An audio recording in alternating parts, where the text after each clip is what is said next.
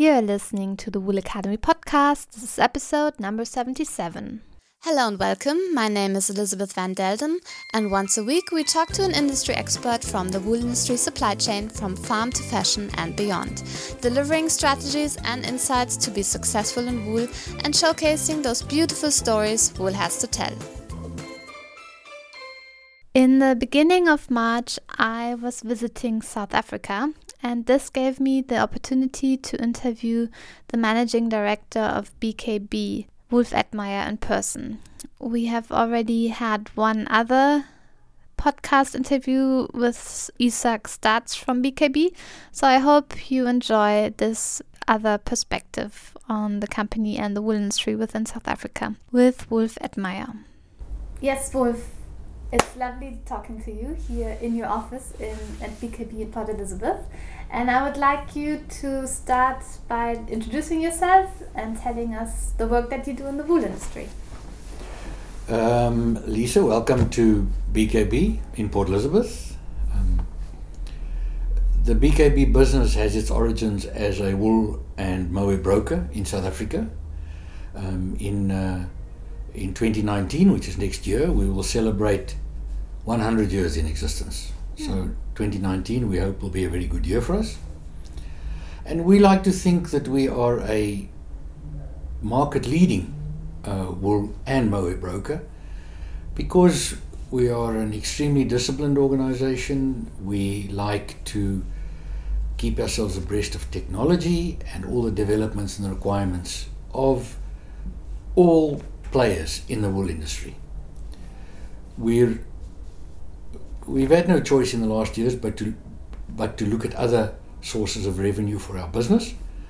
But at this point in time, um, the wool industry and the sheep industry remains a very very important part of our business.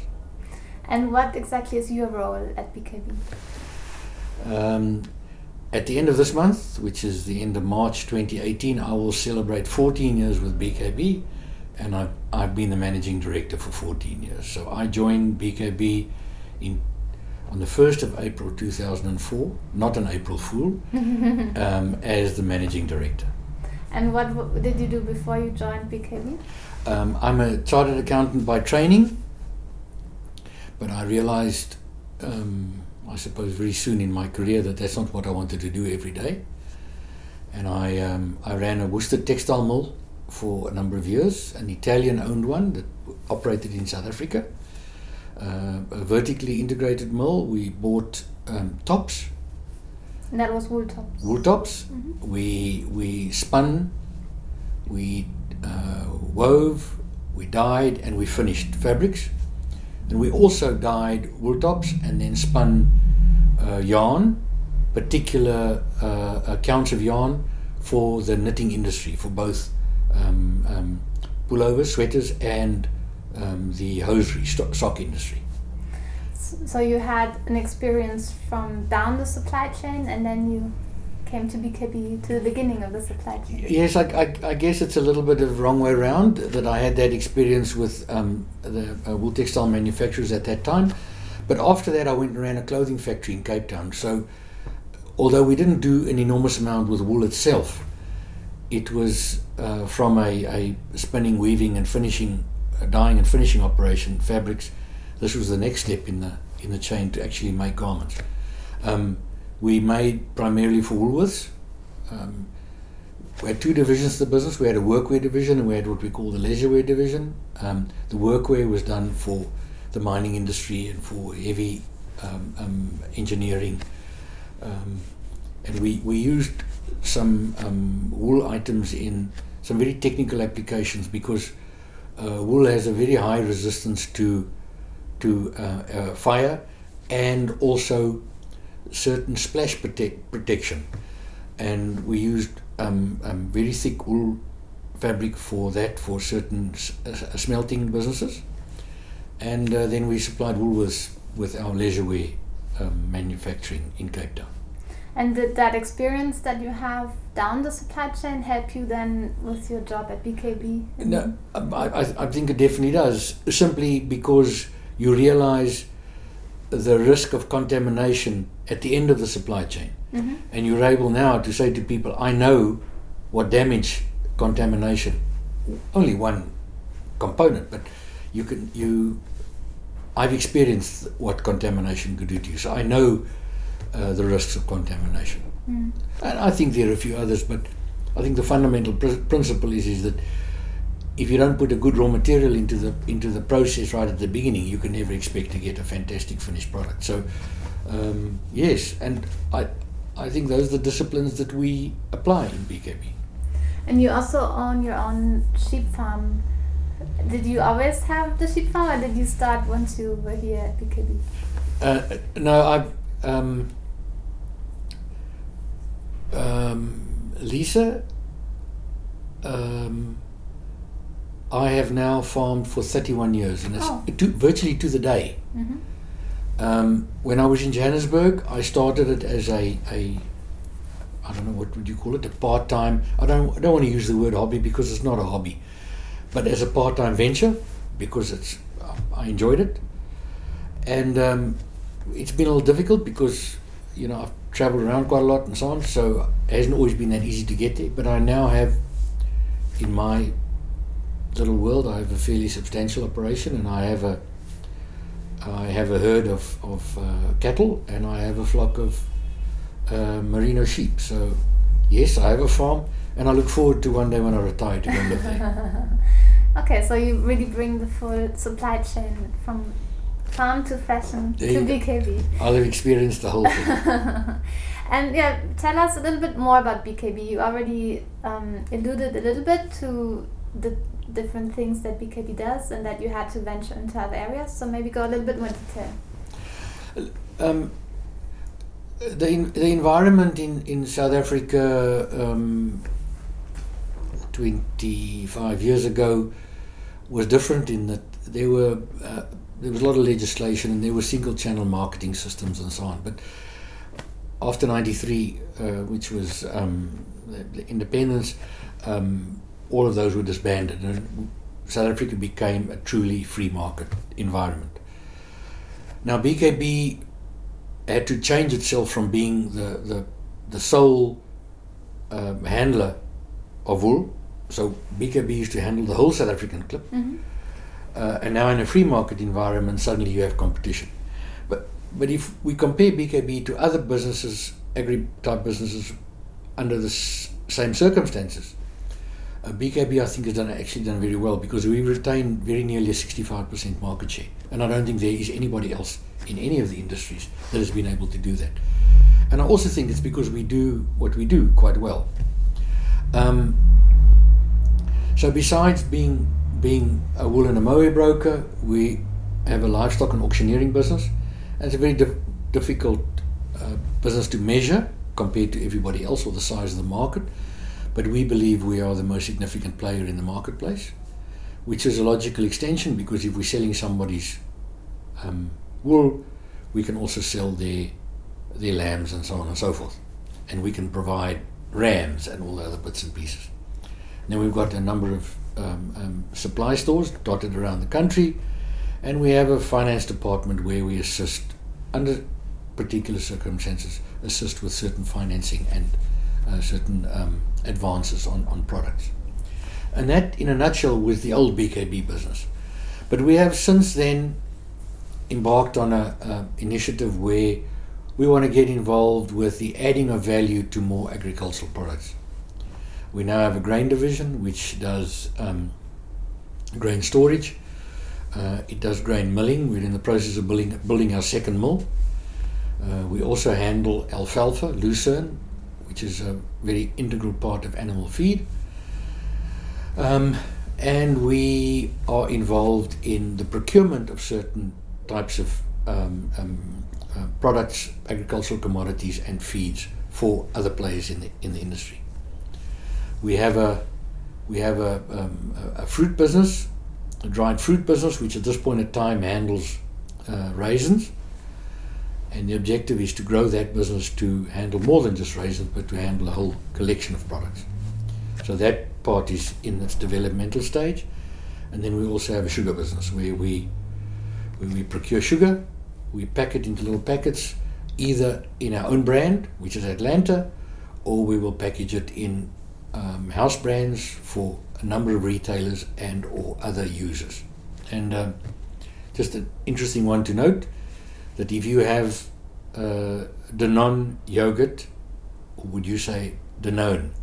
In German, we would say Danone. Da- if you have in South Africa, if you have Danone yogurt for breakfast, the sugar comes from us. Mhm. We are 100% supplier to Danone with their Mhm. sugar for their for their yogurt, and we are 100% supplier in the grain business to uh, Pioneer Feeds, which their food brand is Bokomo, and if you buy Bokomo cornflakes and you eat those for breakfast, the raw material also comes from us. We're 100% supplier to them.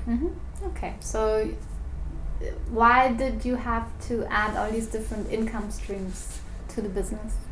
I, I guess, um, you know, and, and maybe we should go back a step and we have really tried and really worked to get a, a really smart bunch of people together.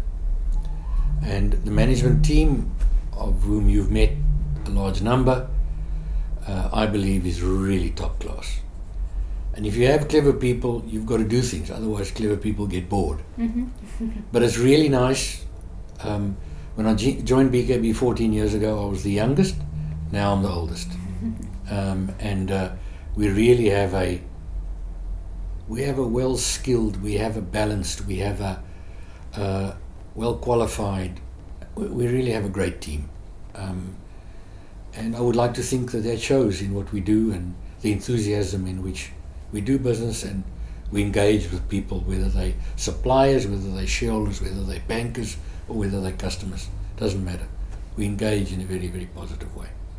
Would you say that is typical for wool businesses or that were originally 100% in wool, that it is necessary to diverse a little bit or also maybe within wool diverse into different areas? Uh, Elisa, I suppose there would be different schools of thought on that. Um, for us to, for us to grow in the wool business alone is extremely difficult. You are now involved a little bit with us in an initiative to try and add some value to our wool, which um, we're very excited about, and we would like to see um, what we can do. But it, it, it's not easy, um, and South Africa, unfortunately, doesn't have an enormous textile industry. Um, we, we, we used to have a reasonable industry, but we don't anymore. So we've embarked on other things. But having said that, you've got to make sure that you have the key competencies and the key skills in place, and you have to make sure that the businesses are uh, uh, sustainable and viable. Otherwise, you're going to get into trouble. And it would be naive to think that everything you touch is going to turn to gold because it just doesn't work like, work like that. So every now and then we are tested a little bit. But again, uh, the, the team is such that we handle these Mhm. uh, challenges as they arise. And tell me, why was BKB founded and how was it founded? Look, I, um, um, BKB originally, although the name wasn't BKB at the time, was um, founded by a collection of wool growers for the collection, preparation, and marketing of the wool clip. Mhm. And as I said, the constituent component of BKB, the oldest one, started business in, ni- in 1919. So Mhm. next year we will be celebrating 100 years. Okay, yeah, that sounds exciting. And how do you foresee BKB to develop in the next five to ten years? Um, look, uh, difficult to say five to ten years because I guess uh, I am approaching the end of my career. Um, I don't, um, you know, there, there, there's a time to come and there's a time to go.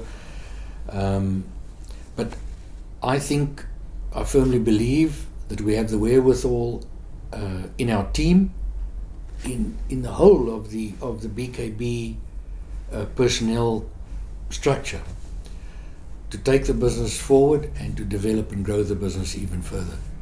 I think one must also accept that we live in a dynamic environment and something that we do today may not be appropriate tomorrow anymore.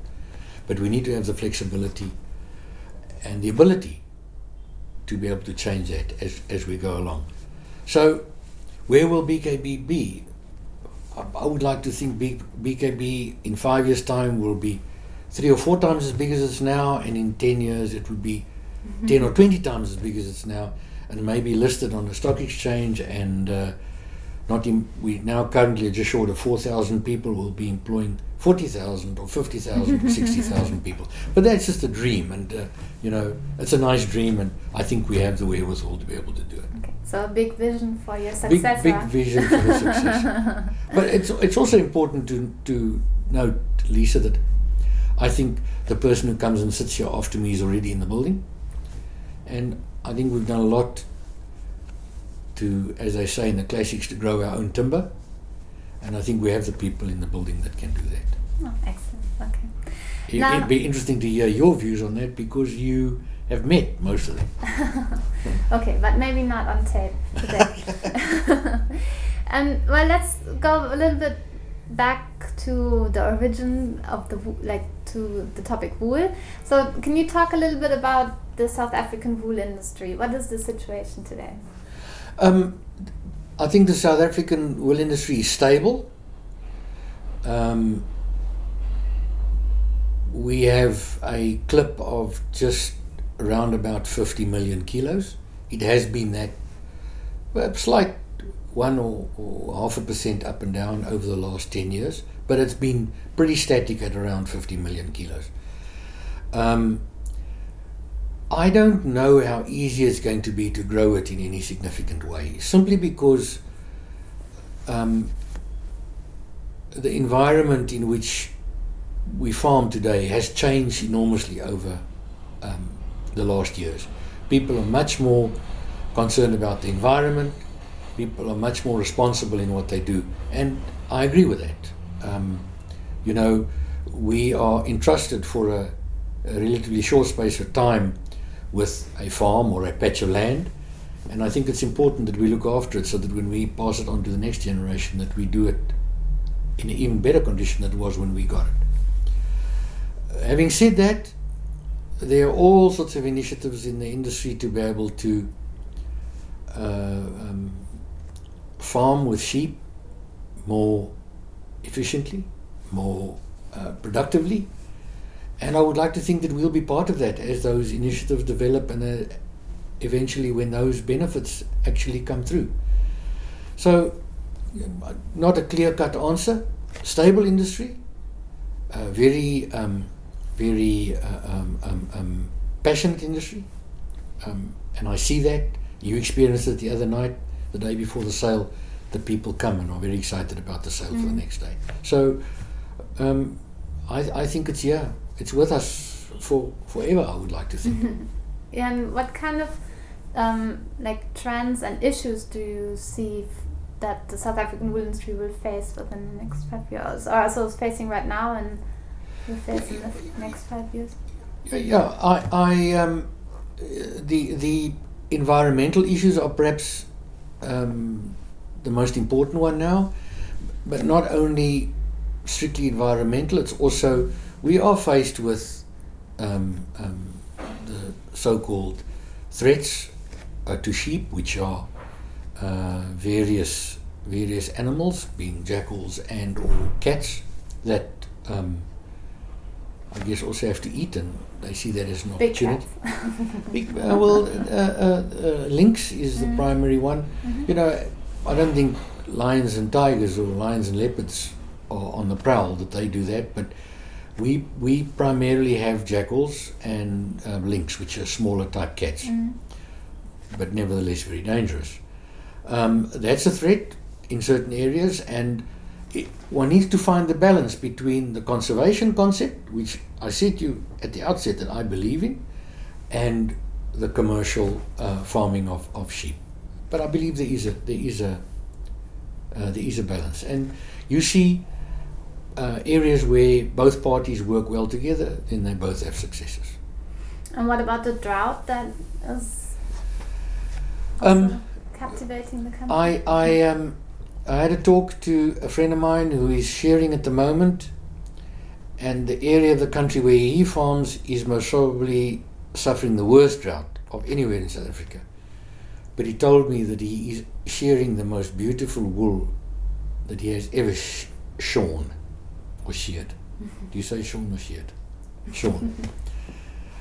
because um, sheep, within reason, like drier weather. So his, his wool is going to be fine, mm-hmm. maybe slightly lighter because in, in weight because of the drought conditions, but he is going to have a, an absolutely amazing clip. And um, we do have areas where it is very dry and uh, conditions are extremely difficult, but we also have a very supportive environment. And when I say environment, I mean Uh, uh, uh, farming industry throughout the whole country. People in areas where it's not so difficult will donate things. And we participate in certain initiatives and certain programs to help there are lots of other people that do as well. So I suppose, although it's not much of a consolation necessary, but every day that you go in a drought is one day closer to when it's going to rain again. and and we hope and we trust and we pray that rain will come soon and that um, conditions will improve. Okay, and you also are uh, well connected internationally, and you are exposed to what's happening within the wider range of the industry. In what market segments do you see the most potential for wool? Um, the, the, the South African clip, Lisa, is primarily a fine white wool clip. So our application in the, in the world, in the marketplace, is primarily in the garment industry. And I suppose we have up until now been very dominant in, in outerwear, whether it be woven or knitted. Um, I would say there's perhaps more woven than knitted, but those are the, those are the areas where we are, are dominant. And in the discussions and in the interac- interaction that we have, it is very nice to to experience the fact that the South African wool clip is in demand, and I see that when we have a sale, every single kilogram gets sold. So we're in a good space as far as that's concerned. I'm always very happy when I travel and I look at the major brands in the world, the world's leading brands, and their top items, their exclusive items, their uh, amazing garments that they do are generally wool garments. so we're in the eye of the consumer. The consumer appreciates it and we'll carry on making it for as long as that consumer wants it. But I also think that we're in a space right now where there's enormous cooperation around the world, and I think everybody is pulling in the same direction. So we have an environment out there where uh, um, wool generally is in demand. There's lots of development that's taking place. Are new items, new ideas, some very, very nice ideas coming out. Mm-hmm. So I think we're positioned for great things. Excellent. And well, we now look closer at wool, but let's move wider into agriculture again. How do you see the South African agricultural industry develop? Um, Lisa, the geographical spread of BKB as an operating business in South Africa is unique in that it takes me to all parts of South Africa. A lot of agribusinesses are limited geographically to certain areas. That's just the way they originally were built, and it's still the way they are. But we are across the whole country. And one of the greatest privileges that I have, one of the greatest privileges that I have in my position, is able to meet some really, really amazing people out there. And um, I suppose everybody from every every country in the world says so, but the South African agribusinessman, the South African farmer, the South African producer is an amazing individual who does an amazing job under sometimes very difficult circumstances. And to me, it's just uh, a wonderful privilege to be able to meet them and work with them. The future, one of the things that the, the world needs and is always going to need is food. And except for the wool part, we are intimately involved in making food. The other one is that um, the available land in the world is only so big. Now, the world makes more people, the world makes more cars, the world makes more aeroplanes, it makes more boats, it makes more buildings, and what have you, but nobody makes more land. The land we got mm. is the land we're going to have to survive with. I think that's a challenge, but I don't think it's a threat because there are wonderful things taking place to improve efficiencies, to improve productivities, and more than that, to get yields, which 20 and 30 years ago people wouldn't have thought possible. Now, and this is not my story, but we all experience it. If you look at the rate of change in the last 20 or 30 years, it is changing exponentially. And I think that's going to carry on. And um, I fundamentally believe that the South African farming fraternity is positioned to use those. They embrace technology, they embrace new ideas, and, and they will carry on doing that. So we're in a great business because we make food, the world needs food, mm-hmm. and we work with an amazing bunch of people. And politically, how do you see the government influence the agricultural business? um, Lisa, um, I'm an eternal optimist. So I really believe that um, sound, logical, uh, um, good old common sense thinking will prevail. I do acknowledge and I do accept that we need to do some things in South Africa which perhaps aren't that popular, but we need to, to do it so that um, we improve conditions for a lot of people who perhaps haven't had the right conditions over the years. But again, I believe that the willingness is there, and if it's done in a responsible and sustainable way, it'll happen. So back to the eternal optimist. I think those things are going to happen. I think we have a president, albeit that he's only been in the chair for a month or so, uh, who is uh, going to be a participative tri- type of CEO for the country. And rather than force things unnecessarily or unreasonably, he will have a participative approach and that he will encourage people to work together to improve conditions. Now, coldly and clinically, I've got to say to you that I can't see any other way to do it other than a participative and an, and an inclusive way. And again, I think that the, an organization like BKB wants to do that. I think the people that BKB deal with want to do that. And not only the, the producers or the agribusinessmen or the farmers out there that we uh, work for, but also the people that we sell to, no matter where it is in the world. So, you caught me on a good afternoon. I'm feeling good.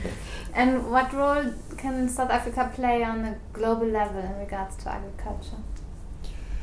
Look, um, I, I, I, guess when I when I when I sit here in my office in Port Elizabeth, I think that um, BKB is a relatively significant player in the South African industry. But the harsh reality is that South Africa is not that big a player in the international industry. But uh, we can be a catalyst for lots of things. I think there's a lot that can happen in Africa, and BKB can assist in that. Not as simple as it as saying it, because I think there are other challenges. But uh, the last remaining unutilized fertile land in the world is the southern part of Africa. So there must be enormous opportunities. And let's hope that the, the powers that be will have the necessary thinking and clear mindedness to make sure that we're able to tap that for the benefit of everybody. Mm-hmm. Okay. Okay, before we close, can you please share your most favorite memory that you had while working in the wool industry?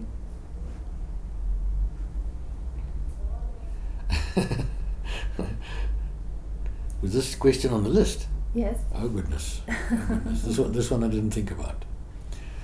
Um, um, Lisa, I suppose I have many um, wonderful memories. But to me, there's one thing that I can say about my career and particularly about my 14 years in two weeks' time with BKB is that every morning when I wake up, I look forward to going to work. And I look forward to going to work because of the primarily about the people that are around me and whether they're visitors from Europe or whether they're Uh, colleagues in the office or whether they are people that BKB as an organization deals with. I really enjoyed that and that is what made what's made me be excited about what we do. So I I think I'm a people person, I think I'm a team player and I think maybe that's what's contributed to that. And you had met a few young people who had their first or maybe now their second week at BKB. What would you recommend to them? What kind of advice would you give them? Uh, um, simply, I think you must embrace um, and and you must make maximum use of all the opportunities and everything that this organization offers. And uh, I've seen that over the years with new people that have joined us. We really offer amazing opportunities, and we we just have such a progressive, modern thinking that young people who join this business now are uh, they have the world at their feet. But you know, in the old days they used to say you can lead a horse to water, but you can't make it drink. So if you're part of BKB, it's it's up to you to embrace and use and to the maximum benefit everything that we offer. Excellent. And where should our listeners go to find out more about BKB? Well, we have a, a um, we have a fairly nice website, which we try and improve all the time. And a website's an interesting thing because you may have a great one today, but tomorrow's not that great anymore.